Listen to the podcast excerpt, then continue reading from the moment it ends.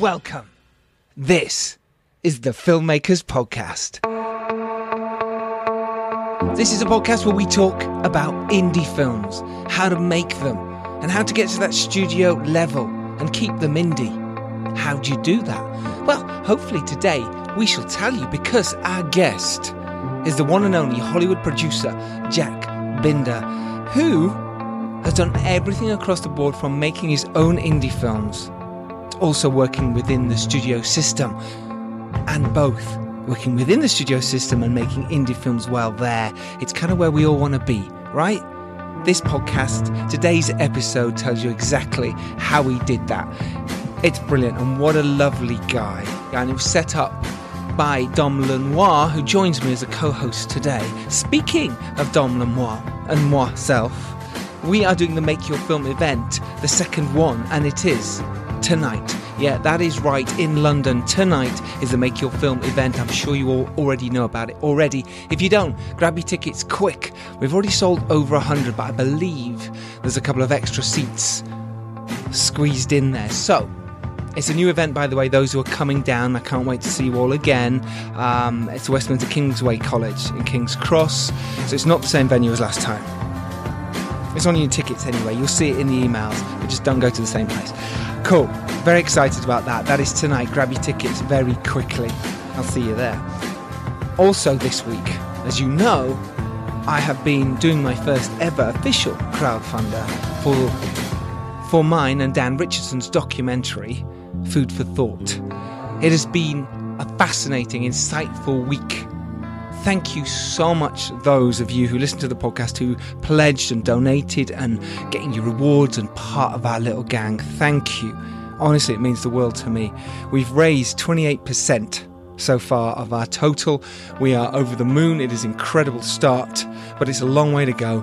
And we've only got another 2 weeks and a day. Yeah, 6 days in, and we've got 28%. Now the real hard work begins, the slump in the middle. So if you are feeling kind, and you can retweet us, if you can find us on Facebook and give us a little nudge and a like and say, go on, do these guys a favour, I would love it. If any of you can donate, contribute, want an award, oh, even better. But I understand. No pressure, just love is all I ask in return. So the Food for Thought documentary link is in the show notes. So, yeah, been a really interesting week. It's not easy doing a crowdfunder. It really isn't. But I don't want to get about that now. I want to get you onto this week's podcast. Before we get there, a couple of shout-outs for those who have been so kind and given so much love on Twitter this week for not only the podcast, but for the Food for Thought documentary as well. Sam Benjamin, Diane Knight, Mark Leatham, Carter Ferguson from the Film Pro Productivity. He actually gave us a shout-out on the podcast. His podcast is amazing. If you haven't listened to it, the Film Pro Productivity podcast. It is wonderful, inspiring. Get listening. Matt Hookings, Andy Osho, our first associate producer. She's a comedian and a director herself, and she's an amazing person as well. Josh Forlan, even though he was on the podcast last week, he was the guest last week, he also was lovely and did some lovely retweets and likes for us. Martin Neely, thanks brother. How They Did It podcast, I was on there. I was a guest on his podcast, on Ian O'Neill's podcast. Yeah, How They Did It podcast. I'm talking about how I made the documentary, podcasting and the dare. If you're interested in hearing more about me talk, then listen to Ian O'Neill's podcast. It's a cool podcast anyway. Get involved. Link is in the show notes, maybe. Kevin Pybus, and to Will Kenning for not only completing the second draft of his feature film, which is really hard to do. First draft, it's tough. You can get there, get through it. But actually the second draft, where you might want to show it to someone, that's hard. Screenwriting is hard. You've really got to dedicate yourself. You've really got to put yourself out there and be inspired and overcome all those obstacles and those things that get in your way, and how you can't get someone out of the closet, and how you can't get them into the closet. All that stuff. Will Kenning, congratulations. I'm proud of you. I can't wait to read it. And I actually look forward to seeing you at the Make Your Film event tonight. Link to the Make Your Film event is in the show notes. Click the link. I'll see you there. Right, that's Indie Film Shoutouts. Let's get to today's podcast with Jack Binder, who not only tells us about how he started making indie films, working with his brother, who's a director, how he's worked with studios, how he's made indies, how he has worked with Ben Affleck, Kevin Costner, and Adam Sandler. Yet he's worked with all of them on 3 different films. He's also worked in London 4 times, of which we found out quite an amazing fact during this podcast, that I am in one of his films. Yep, correct. You'll have to wait for that moment of discovery, of joys. Please hashtag the actual thing of what it is.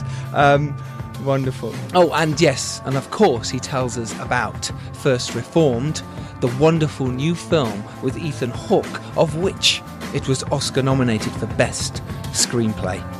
Yeah, this guy's worked with some legends. He still is. Myself and Dom included, obviously. This is this week's Filmmakers Podcast with the wonderful Jack Binder. Enjoy. Hey there. Hello, hello. Hey, how's it going? Very good, sir. How are you? Good, doing very well, thank you. Thank you very much for joining us on this lovely cold London evening. My pleasure, my pleasure. Nice to meet you. So for us, obviously, we're going to talk about the Oscar-nominated film First Reformed, of course. But in terms of you, can we jump back right to the beginning and how you started and why you wanted to become a filmmaker in the first place? Sure, happy to. From Detroit, Michigan, yeah, and got into the business early on, right out of college, basically. I was an electrical engineer for no apparent reason at Michigan State University, and coming out of university, I met up with my brother, who was a stand-up comedian at the time. And we joined forces, and we decided he was out in Hollywood and would come back to Michigan. And we decided to put together a series of comedy concerts, a night of comedy and music called the Detroit Comedy Jam. And we put those on in Detroit and surrounding cities, Ann Arbor, Michigan, Kalamazoo, Michigan. They were quite successful. Wow. We brought in top-named comedians from Hollywood, and we put together a night, and they did really well. We sold out. We had people around the blocks, and we're like, oh, this is interesting. Mm-hmm. So we had a lot of fun doing that, and then eventually we raised independent financing to film one. It was one of the first actual filmed comedy concerts. I think the only other one at the time was Richard Pryor's comedy special. And so we had that in the can, and we shot that at the Fisher Theater in downtown Detroit. And so then we went about finding an outlet for it. And it's a funny story how we actually went and approached George Carlin, who was performing, the great comedian George Carlin. Sure. Was performing, and we blagged our way backstage to meet them, and said it was very urgent business. And we got in there, and we had a great meeting with him and conversation with him, and he agreed to help us get to HBO. So we eventually sold it to HBO. It's amazing. I mean, the first venture into business, and you're hustling. There's a bit of entrepreneurialness sort of going on, and it seems to have sort of come quite naturally. Definitely. Well, you guys know how it goes. You know, do what it takes. Guerrilla filmmakers. Don't take no for an answer, and just push forward. And you know, it was a long slog, but we got there in the end, and that was really exciting. So I caught the bug for the business there, and was not too much longer that I decided to move to Los Angeles and take this seriously, thinking, okay, great, I produced these concerts, this show. On HBO, I'm a big producer now, and I found myself getting coffee in Los Angeles. As you do. And I landed in the office of a top manager who actually managed Robin Williams, and he said that exactly to me. He's like, "Ah, great, welcome to Hollywood. You'll get coffee for 10 years." Oh, and gosh. And he was not terribly wrong, but he did put me to work on one of my first shows, which was Robin Williams Live at the Met. Oh, what a show. Wow. Yeah. So I was really excited to get involved with that, and it got involved with the team there, and, you know, just worked really hard and learned a lot. And that led to work on a show called Not Necessarily the News, which is a takeoff of your Not the 9 o'clock News. There you go. Oh, yeah. Yes. Yeah. And so I rose through the ranks there to be from a PA to a production coordinator. Going on, we also produced Comic Relief. Do you remember the Comic Relief show? We've still got it here. It's still big here in the UK. Massive here. Like every year, it's like it's a big TV thing that everyone kind of tunes in for. Yeah. Well, that was I was at the very start of that. I was actually a production assistant on that show, and during the live, it was 24 camera live shoot at Universal Studios. And in the middle of the show, I was elevated to production coordinator just through some tricky walkie-talkie work of organization and coordination. And they were someone walked up to me. I think it was the producer walked up to me and said, "You're now the production coordinator." And so I think he was He was happy with the way I was directing traffic, because it was just chaos. It was utter chaos. We met every department, and somehow I had the foresight to calm everybody down, just because we were escalating to chaos, and talent wasn't able to get in at the gates because people weren't communicating. And somehow I got them to all calm down and relax and take a breather, and they really appreciated that. So I was on the spot promoted, and that was an exciting experience. I mean, every comedian you can name in the business was there, and then went back to the show and was made coordinator on the show, and which is an HBO show. And so I was coordinating that production, and we would do other things. We did a thing called the Cable Ace Awards that we did, and we produced the Emmys as well for a couple of seasons. So anyway, went on from that, and then I got a job, answered an advert in Variety for an assistant to an Academy Award winning producer named Michael Phillips. I didn't know his name at the time. Went in, interviewed with Michael Phillips, and ended up getting the job. Michael Phillips had a company with Michael Douglas called Mercury Douglas Films. Michael was the Academy Award winning producer of Taxi Driver, Close Encounters of the Third Kind, and The Sting is what he won for. So it was an honor to work with him, and it was an exciting time. Well, yeah. Well, he worked with Christine Vachon a lot as well, didn't he? Yes. A little bit later, and she was an amazing producer as well. But he was, a force of nature as well. Did you worked on Don't Tell Mom the Babysitter's Dead? Was that one of your first films with Michael Phillips? Yeah.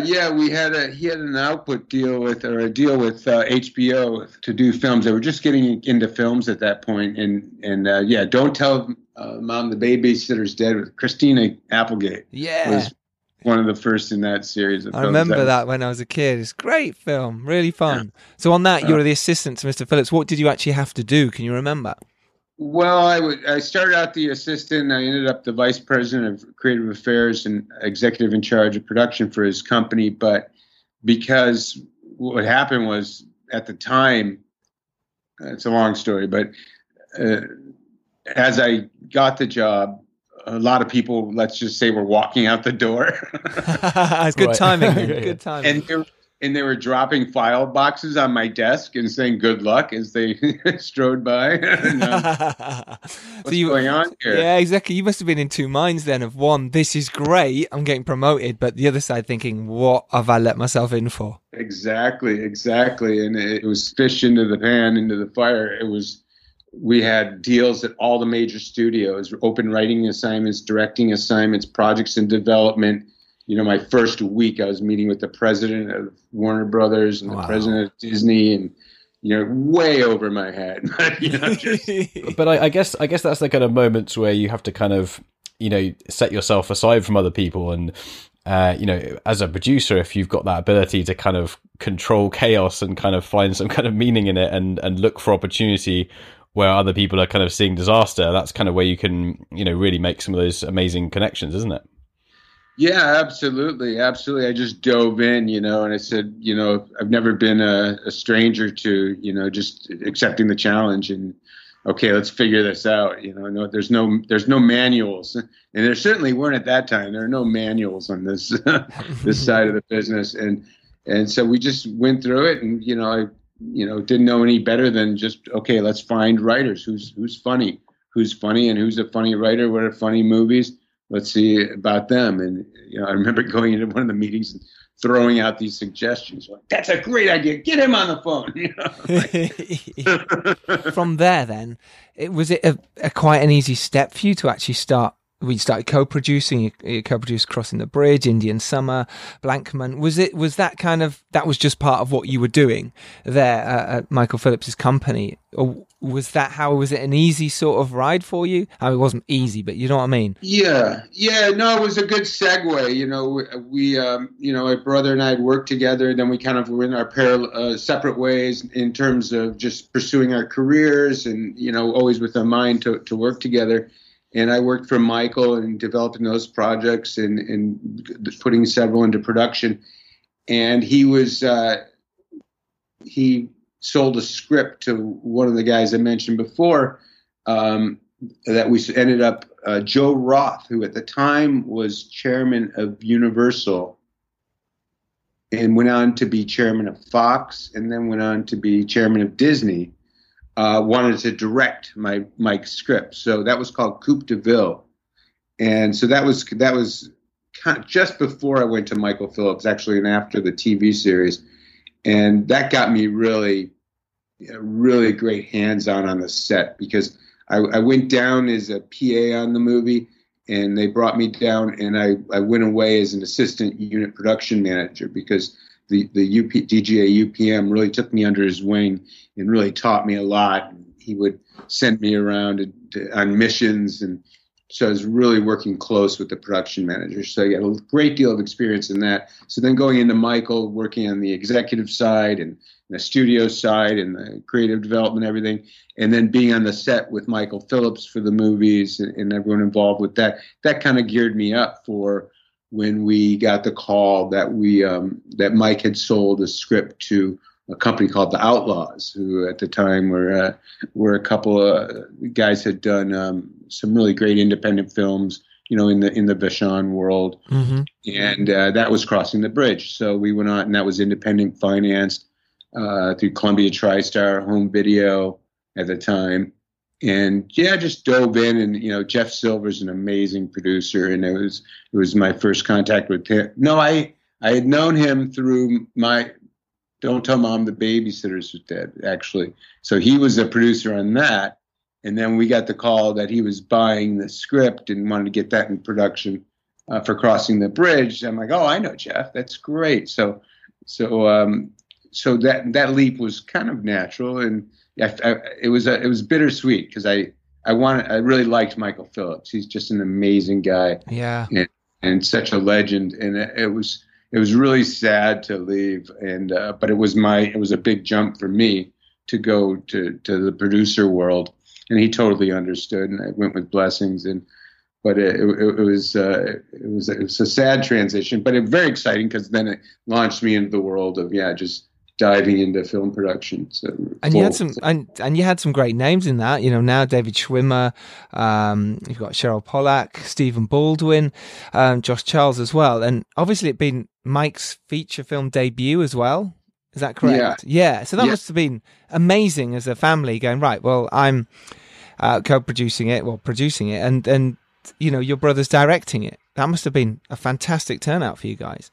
Yeah, that was really exciting. It was, you know, off to the races. And it was a period film set in the 70s. So that, you know, had its challenges, and, you know, working with a first-time director and, you know, working his way through it. And he was just a natural. I realized right off the bat, he was just a natural. Oh, that's good. Because there could have been nothing worse than going, uh-oh. Might have to sack my brother here. Everything's in trouble. Yeah, right. No, you know, he really established, you know, in my mind, very early on with this film, is that, you know, he's a problem solver. You know, he's the kind of guy, and he's a great writer. He's, you know, obviously I'm biased. He's my brother, but he's a fantastic writer, and I'm not the only one that says so. You know, one of our scripts we'll talk about was the most talked about script in the industry for a while, and we got it made. But he really developed a great talent for writing based on his comedy, and a big heart. And he he just really transitioned that into directing ability and just being a real problem solver. And that really served us well in our independent film careers going forward, that he wasn't, you know, he didn't box himself in, and he was very flexible and always had a solution. You know, we would work on solutions together to make the shots work. And so I was really impressed by that early on. That's amazing, because it was quite a reasonably low budget, right? At the time, films weren't getting made for that much money, right? I mean, it did feel that way. Yeah. So was it a bit of a test as well from the production company and the distributors to see if you guys could actually deliver? Well, in a way, we've kind of come full circle, funny enough. I mean, you know, at the time it was low budget, but it was also a lot of money. And we were picked up by Disney, and I was an on-the-lot producer then for Disney, actually in the middle of shooting this. They made a deal with us, and I was based on the lot in Burbank. And then they also commissioned Indian Summer that we went on to do with Bill Paxton, Alan Arkin, Diane Lane. And so it was very much in the studio world at that point. And then we went on to do, then Damon Wayans asked us to do Blankman over at Columbia Pictures, which we went over there. And then I was on the lot and started a long relationship with Columbia Pictures, which is now Sony Pictures. And that was an amazing, amazing experience. Worked with the UPM, who was Hitchcock's UPM. Wow. And that was, talk about a legend. This guy had seen it all. Done it all, so experienced. So, you know, one lesson I'll give you on that, this guy, so experienced, so calm. You know, I think one of the biggest things is I learned in this period is just working with real professionals like Jeffrey Silver and like with his name was Doc Erickson.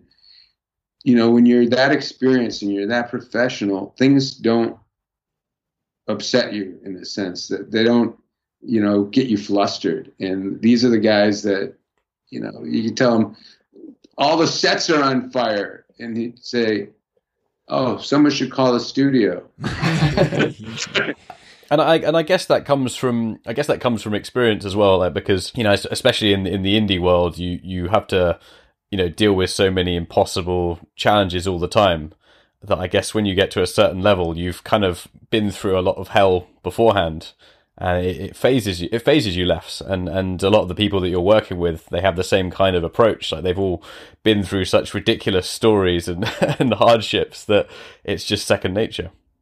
Absolutely. I mean, I would have gone running to the set with a fire extinguisher. You know, that'd be my first inclination, right? And he's like, "No, there are systems set up for this and parameters, and you just make a phone call, and the fire department will be on its way. And, you know, we don't pull out blankets and try and put out fires. Don't run into it."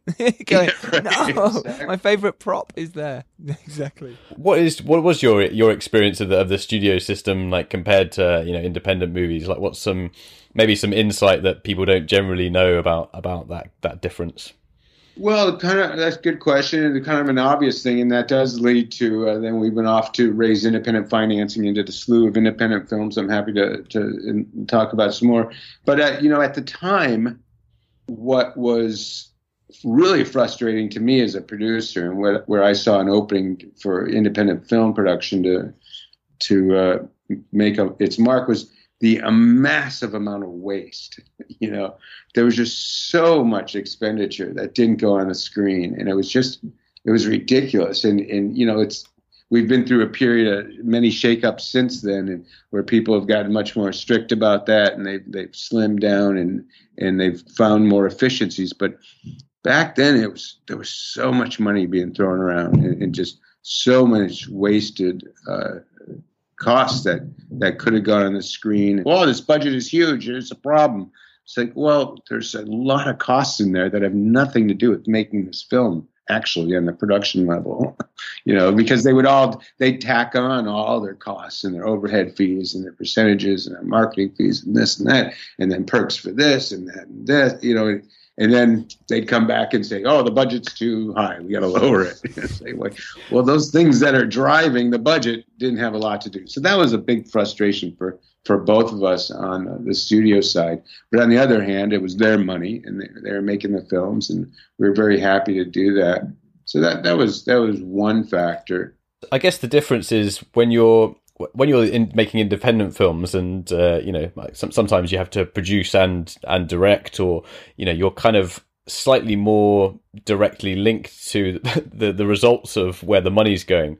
So every single penny you've got to kind of find somewhere, for it to go that's going to be incredibly valuable on screen.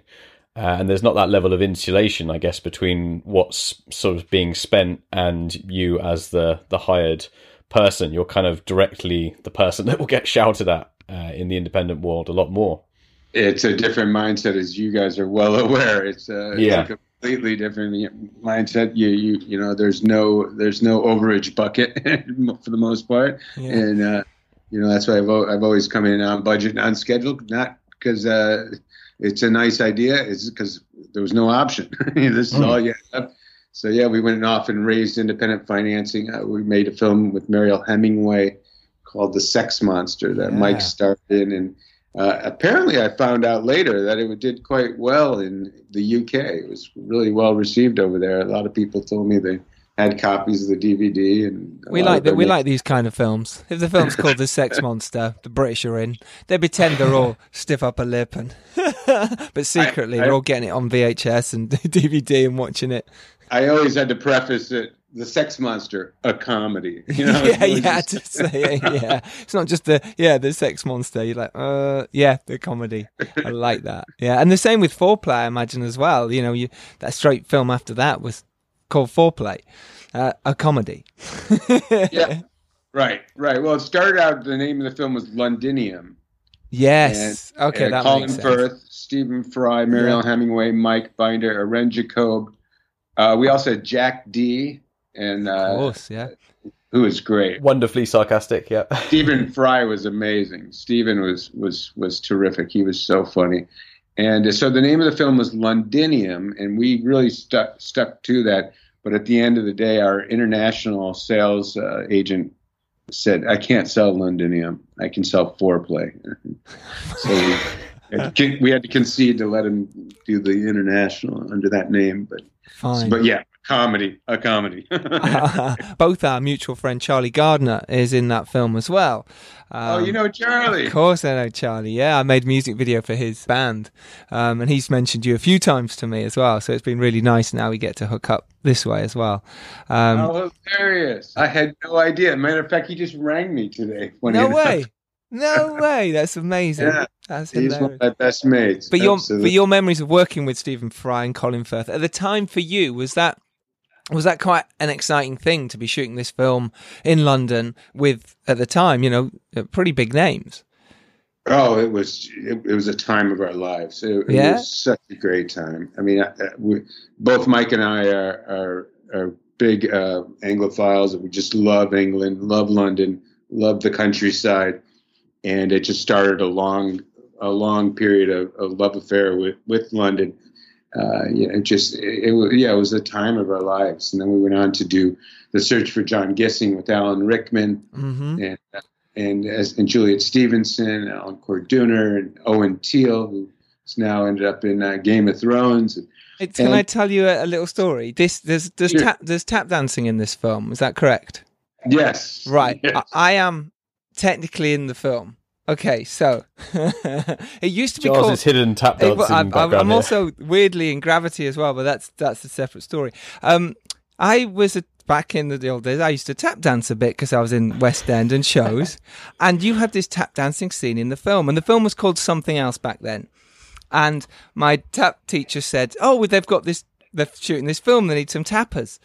There you go. I am one of the tappers in that film. Oh my God, that's hilarious. I am going to find that clip. I'm pretty sure it's been deleted. So you were in the end credit sequence as well? I must have been, it was a big where Alan's doing the whole class. We brought back the entire cast in a full class. That's right. Frank Harper was doing it. Yes, absolutely, I remember that. You go. Oh my God! Where was that shot? That was that big house. That was at Victoria House. That's right. Yeah, I just remember just hoofing away and trying to get on camera because it was a while ago. God, that's hilarious. What a small world. It is a small world. Great scene. I'm gonna have to search that out again now just to see if I actually made the cut. But that was before I was done any proper acting, and you were just trying to get parts in anything at the time. Yeah, there you go. So that's fantastic. Yeah, you must. That is so funny. That's funny. That is so funny. Like Juliet Stevenson was pregnant at the time. She was a good sport. She came out to do that scene. Oh, bless her. Yeah, yeah. Yeah. So, do you know what Frank Harper said to me? He said, because I was talking about, trying to get in the business and all this. And he was in a film called Lock Stock over here. And he had a line, which is something about every dog has its day, something along that line. And I was saying about that. And he just turned to me and he said, every dog has its day. And I was like, all right, Frank, all the best. Let's tap, shall we? There you go. There you go. Fun times. So yeah. Anyway, apart from me starring in your film, Lock Stock's one of my favorite movies. Oh, it's a great movie, isn't it? Yeah. I worked with the guys. We had a couple of the guys on board our film that did the Lock Stock and Snatch, and going on to work with Matt Vaughn. And super. Those were great days. They're great days, and I just love filming in London. I've done 4 films there now, and amazing. I plan to do many more.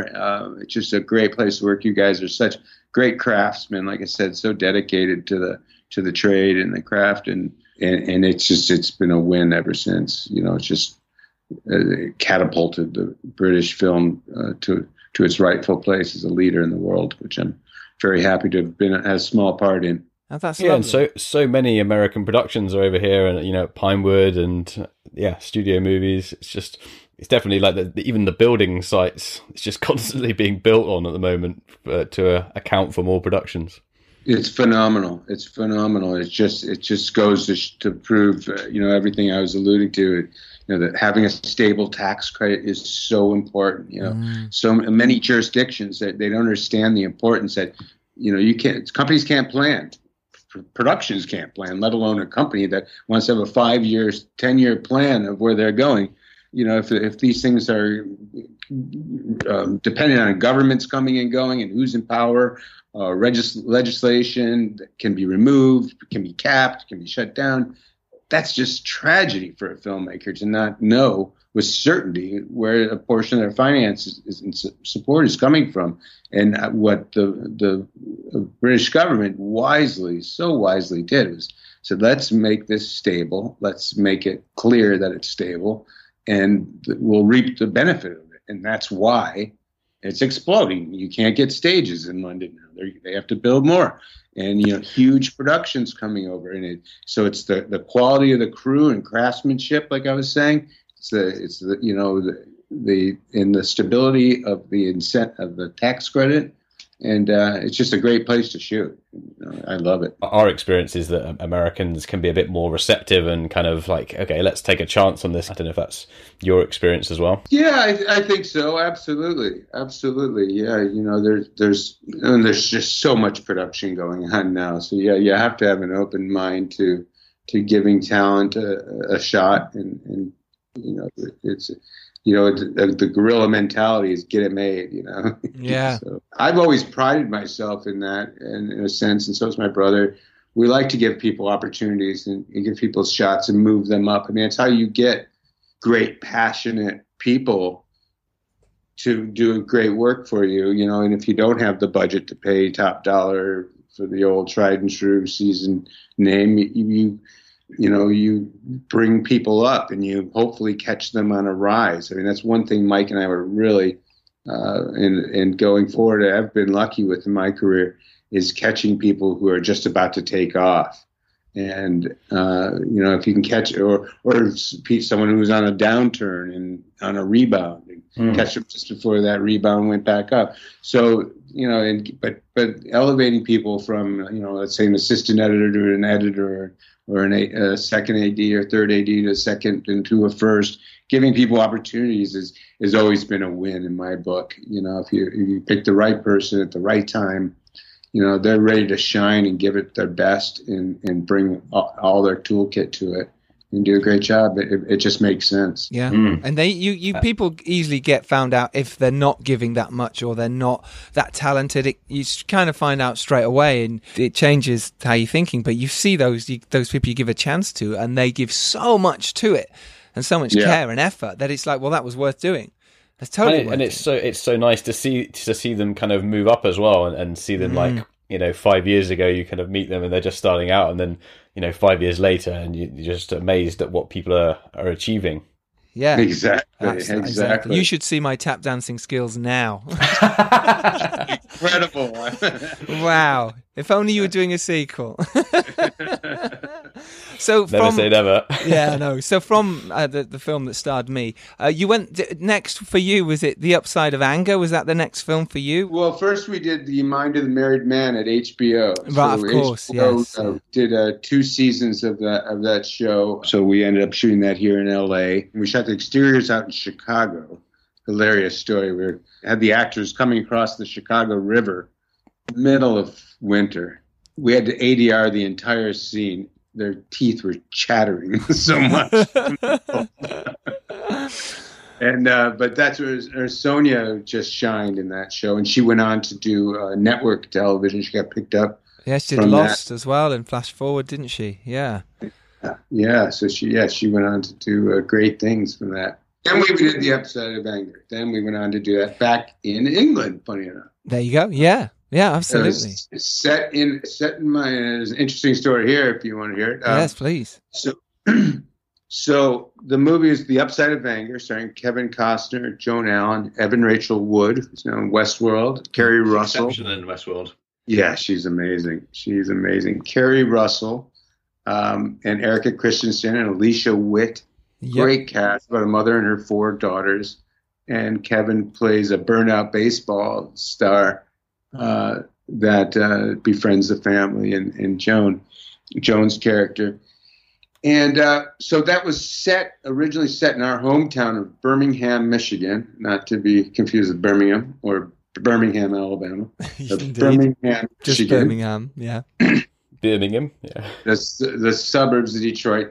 And, you know, just making the financing work, working with the financiers, they're tricky. And they said, hey, is there any chance you could shoot this in England? And having now done 2 movies there, we said, absolutely. And not only that, we'd love to. So that was not a tough sell for us. The reason we didn't shoot that in Michigan was because there was no film tax incentive to help push the finances over the top to make it work for the budget we had to make it at. It's incredible, isn't it? It's incredible how that could even be a thing. You're kind of like, well, fine, we'll move everyone over to England and shoot it there because they've got a tax credit. It's kind of like, well, why wouldn't you have one in that state, in Michigan? It's amazing, isn't it? It's amazing. Well, I'll tell you more about that. So I used this as a way to campaign. I worked with the governor and the legislature, and I helped write the Michigan film tax incentive based primarily on this fact. Oh, congratulations. Well done. Thank you. Well, it was gangbusters for several years. We had Sam Raimi came in with The Wizard of Oz. We had Marvel movies come in. We had a Batman movie come in. Ben Affleck was in town. It was booming, and the government came and, just as I was alluding to before, pulled the rug out from underneath it and killed it. Basically capped it, and then killed it. And, you know, once you start doing that, like I said, you know, you can hear the sound of money sucking out of the room. It just it leaves. So we decided, let's shoot it in England. And then the trick was, now how do I find a very woodsy Michigan suburb in central London? Yeah. So that became a real trick, and it's a long story. I won't bore you with, but finding a house on a wood in central London was no trick. I can imagine. Did you build one in the end? No, I found one. I found one, but I had to go from a view of about 30,000 feet to find it eventually. I mean, we looked everywhere. We looked at Wales, but we're like, we'll never get the cast out to Wales. Well, they don't want to go there. I'm about to film in Wales. You know, we love it there, but I'm not going there. It wasn't that they won't go there. It was that the pull was London. Yeah, it was like, of course. Hey, would you like to go spend some time in London? That's really a treat for young stars. Whereas, no offense to Wales, but no offense to Wales, none whatsoever. I remember one of the financiers did say to me, "He goes, I want you to go check out Wales. I think they're starting a new incentive there. I want you to go meet with the guy." And so I humored him and got on a train and went down. And the minute I got off the train, the guy said, "We can't shoot your whole movie here. We can shoot some." Thanks for your honesty. You just saved me a week in Wales. But we did give it some good thought. And then on the end of the day, and I love Wales. Matter of fact, since I've been back, if anyone's listening from Wales, I just love it. I ended up on the River Wye and had just a beautiful time, and then went down to a area in Pembrokeshire that was just amazing. So yeah. I look forward to exploring it more and filming there very much so. Which is what I'm about to do. And the one thing about Wales is it does rain a lot. So that's always tough when you're shooting outside, but it is even beautiful. More than England. Even more than England, yeah. It's how the weather works and how it comes across. But it's beautiful. It's stunning. So you've got that. What do? You write it as rain. And you write it as rain. If there's no rain, you put it in. Yeah, if there's no rain, you have to put it in. Yeah, you just pretend. You know what I mean? No one will notice. Oh, amazing. So how was it working with someone like Kevin Costner then on that? That must have been, fantastic for you guys. At the time, he'd come off some big films. He was amazing. He's a great guy. He's such a great guy. It was a pleasure to work for him. He came to the set ready to go, just nailed it. Such a professional. He's a director, he's a producer, he's a star. He's been through it all, and what really impressed me is how there was always that feeling, oh shoot, is he going to overpower the entire production by being just by the weight of Kevin Costner, and is he going to overpower the director? And he didn't even come close to going near that. And he was so supportive, and he was cognizant of it, and just helpful. And he brought his skill set to it for sure. And he had some ideas and a lot of thoughts, but he was very tactful the way he did that. And he just he said he really just performed as an actor and a friend and an advisor in his other hats, but just did a great job, nailed it. And he was a delight to work with. Oh, and that amazing. Makes such a big difference, doesn't it, on set when you have someone who's that talented and they're kind of working with you, even if they probably know a lot more than a lot of the people there. Absolutely. No, it's good to have his steady hand there. Yeah.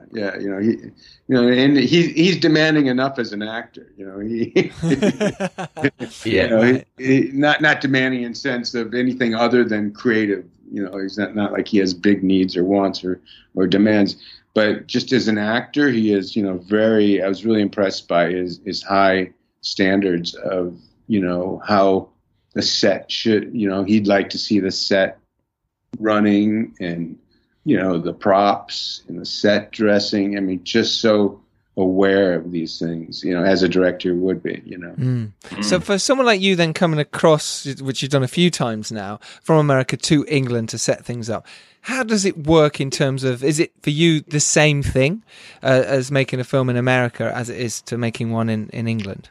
Well, no, good question. I mean, one thing, I wear many hats. I'm an executive producer, I'm a producer, I'm a line producer, and I'm a Directors Guild of America Unit Production Manager, DGA UPM. So I've, sometimes, I wear different hats on different films. Sometimes I wear them all, as you know, as a guerrilla filmmaker, you wear them all whenever you can. And what these films and what that skill set has taught me is, I like to pride myself in the back of my mind that you can drop me off a helicopter anywhere in the world and I could set up shop and get the film made. Having done that, and that's from having done it in London, and where just that happened. I was just dropped off on a plane in London with very few contacts, if any. You know, Charlie Gardner was what, you know, luckily had a good friend in Charlie Gardner, one of my best friends in the world. And, but not too many other deep contacts there. We had some other contacts that we could, that we developed over the years, but you have to figure it out. You know, you just got to figure it out. And not only, and I was just beginning to learn, you know, everything from the different power supplies and power sources and equipment and technology. We were NTSC, you were PAL back then, and you know, it just it seemed like everything was different. The government systems were set up different. The banking thing, you know, it took me. You know, no one warned me before I got off the plane. Oh, banking's going to take you a while to sort out. It's not like in America. You know, in America, you walk into a bank, you go, I want to open an account. They're like, great, give us your money. You know, in England, you at the time, I don't know if it's gotten much. No, it's always a slow and tedious process opening a film account. Yeah, it's like, really, I'm about to bring a couple $1 million to put in there. You think you might want to open the door, yeah, but for some reason they don't. They're like, to go, oh well, you're the same as someone making, you know, a crochet company with 20 quid. It makes no difference. They're like, well, yeah, it's going to take this long and we'll do it when we can, which is a real shame. Like you say, you're bringing a lot of money. We've obviously set up quite a few companies that way, and you have to set up a bank account for each film, and it can be a problem. It can take time, so you make sure you give yourself that bit of time. If the money's arriving, make sure it's set up before, basically. I think that's a big lesson. You want a lesson takeaway. In England, allow plenty of time to set up your financing sources and your banking requirements. You know, another thing, you know, while we're at it, you want to talk about, you know, takeaways, and this applies to both countries, you know, is a lot of filmmakers aren't always aware how long these deals take. And I'm sure you guys do with your slate of films, but people think, oh, I got the money. Great. The financer said they're going to pay for my film. Great. We're ready to shoot tomorrow. No, you're not. No, you're not. These deals take a long, long time. You know, even though you're agreed, it can take 3-4 months for all the paperwork, and all the lawyers have their say, and all the deals, and by the time you actually get a check from the time someone said yes. And I think that's a really important factor. And I'd say they're pretty similar between the UK and the USA in that sense. Financing deals, financing deal. And, you know, I've done legals in both and financial deals in both. And it's a little more streamlined in the States, I think. But in some ways, the contracts are a little more streamlined in the UK. There's less...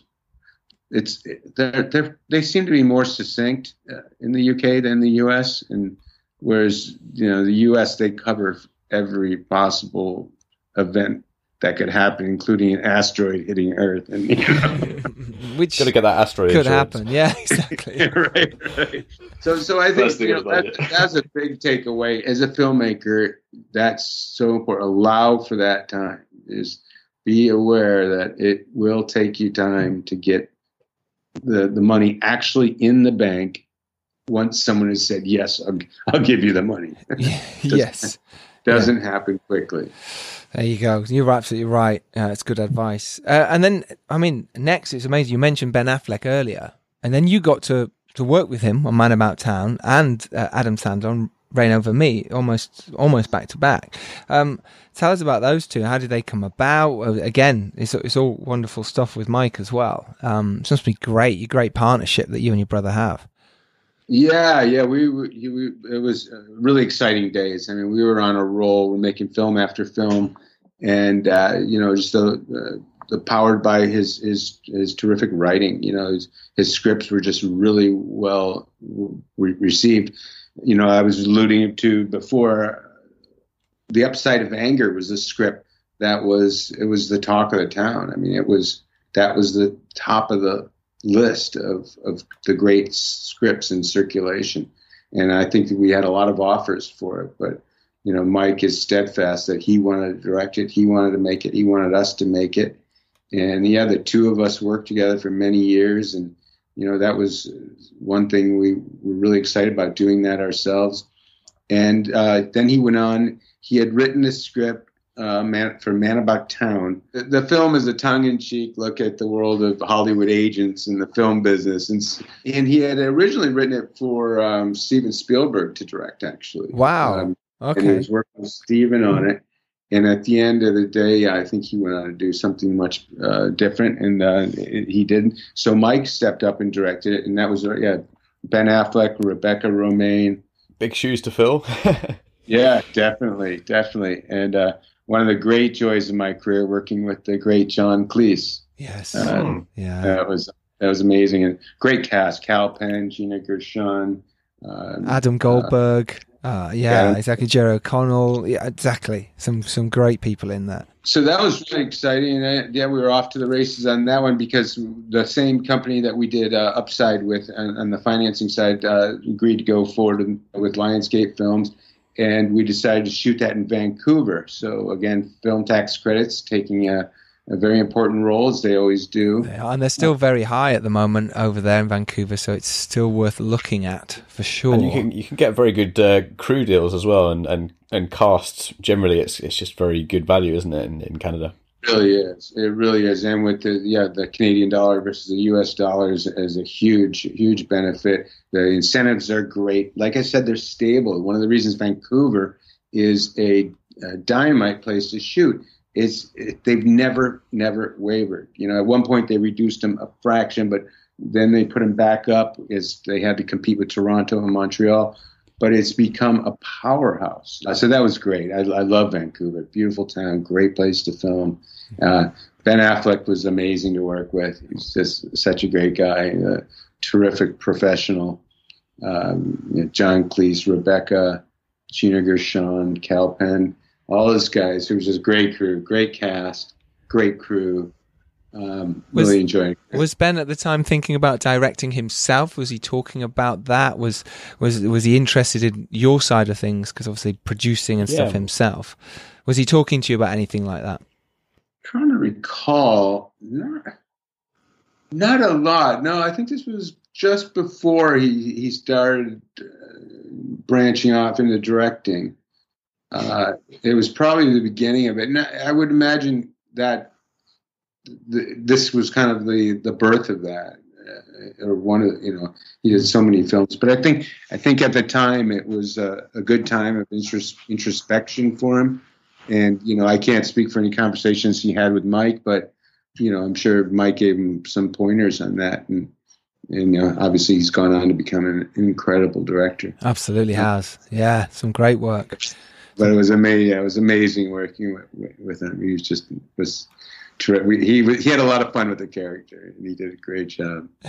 From the films that you've mentioned so far, was there anything on there that went wrong that you could give as advice to say, oh, don't do that, this is what happened, that was a nightmare, or I wish I hadn't done that? Is there anything you can remember on those films? Gosh, no, it all went perfect, guys. Nothing. Not one problem.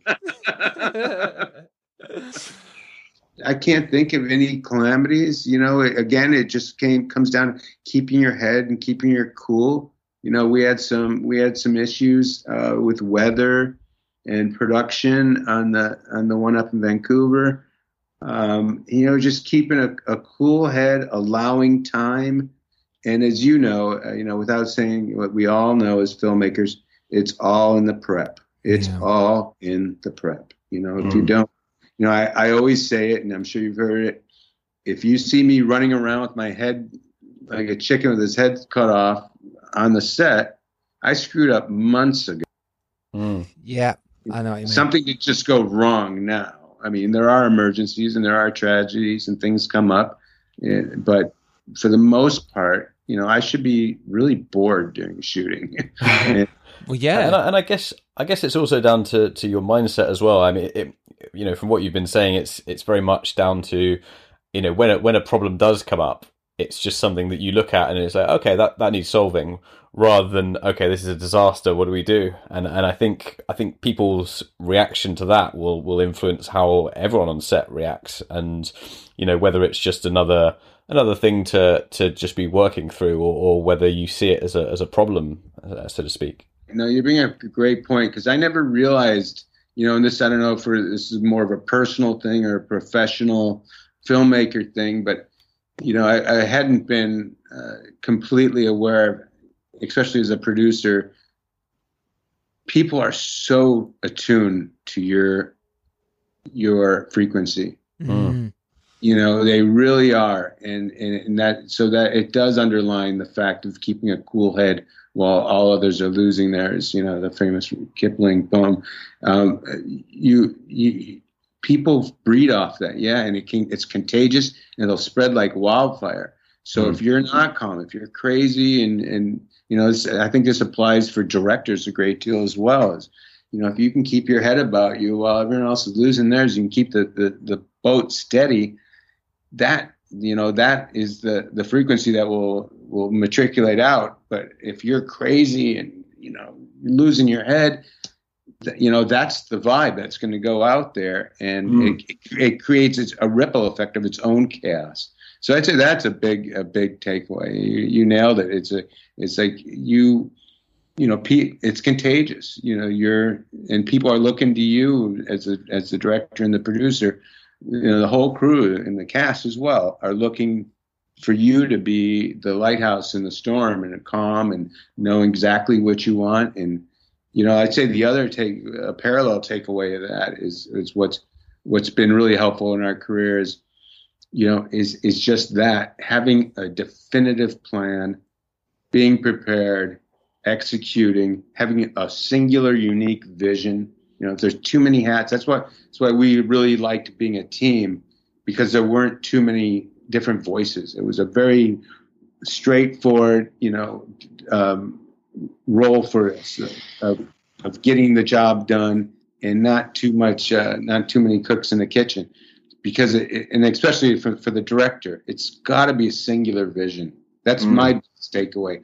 A film has to be a singular vision of the director. You know, obviously the writer wrote the story, and, you know, I've been fortunate enough to work with a writer-director, so we can really bob and weave when we need to. But it's that drive and that focus of a singular vision that really keeps so much on track. And it speaks to the flexibility I was talking about earlier, but how, you know, to roll with punches that hit you, the inevitable punches of weather and other factors. I mean, we've had tragedy beset us. We've had people sadly lost their lives through no responsibility of ours. You know, I remember we were shooting on the South Bank one time, and we're like, "What's the holdup now?" And I'm like, well, somebody just jumped off the bridge. They've shut down the entire river. Oh, God. You know, yeah. Terrible story. It doesn't, you know, obviously nothing to do with us, but it affects it. And you know, and it upset everybody. You know, everybody was terribly upset, and you just got to keep calm and move forward. So I'd say that's a big takeaway, is a singular vision and focus and staying calm and be aware that, you know, there's a lot of yellers and screamers in the business. Yeah. And you know, you talk about the professionals I've worked with, and that's what I love about the people I work with. The real professionals don't behave like that. Yep. Right, it's Giles here jumping in to tell you this is the end of part one. Sorry to do this, but Jack gave us so much information, so much knowledge, as you can hear, that it was too much for me to cut down and take all those bits out, mainly because that would have taken me a long time. But I actually really wanted to hear all this. So part two is out on Friday, where Jack goes into detail about First Reformed, about Oscars, about working with some amazing stars, and going from indie films to studios and back again, and what he is doing now. It's a joy to listen to him. So whatever you're doing this week, do something to inspire yourself. Whatever you're doing, get out there and make your film. Whatever you're doing, make it count. You're a filmmaker, you're a screenwriter, you're a producer, you're a director. You're all of those. You're an actor. What are you waiting for? Take your opportunity and make shit happen. Believe in yourself. Yeah. All right. Till Friday. All my love. Take care. Bye-bye.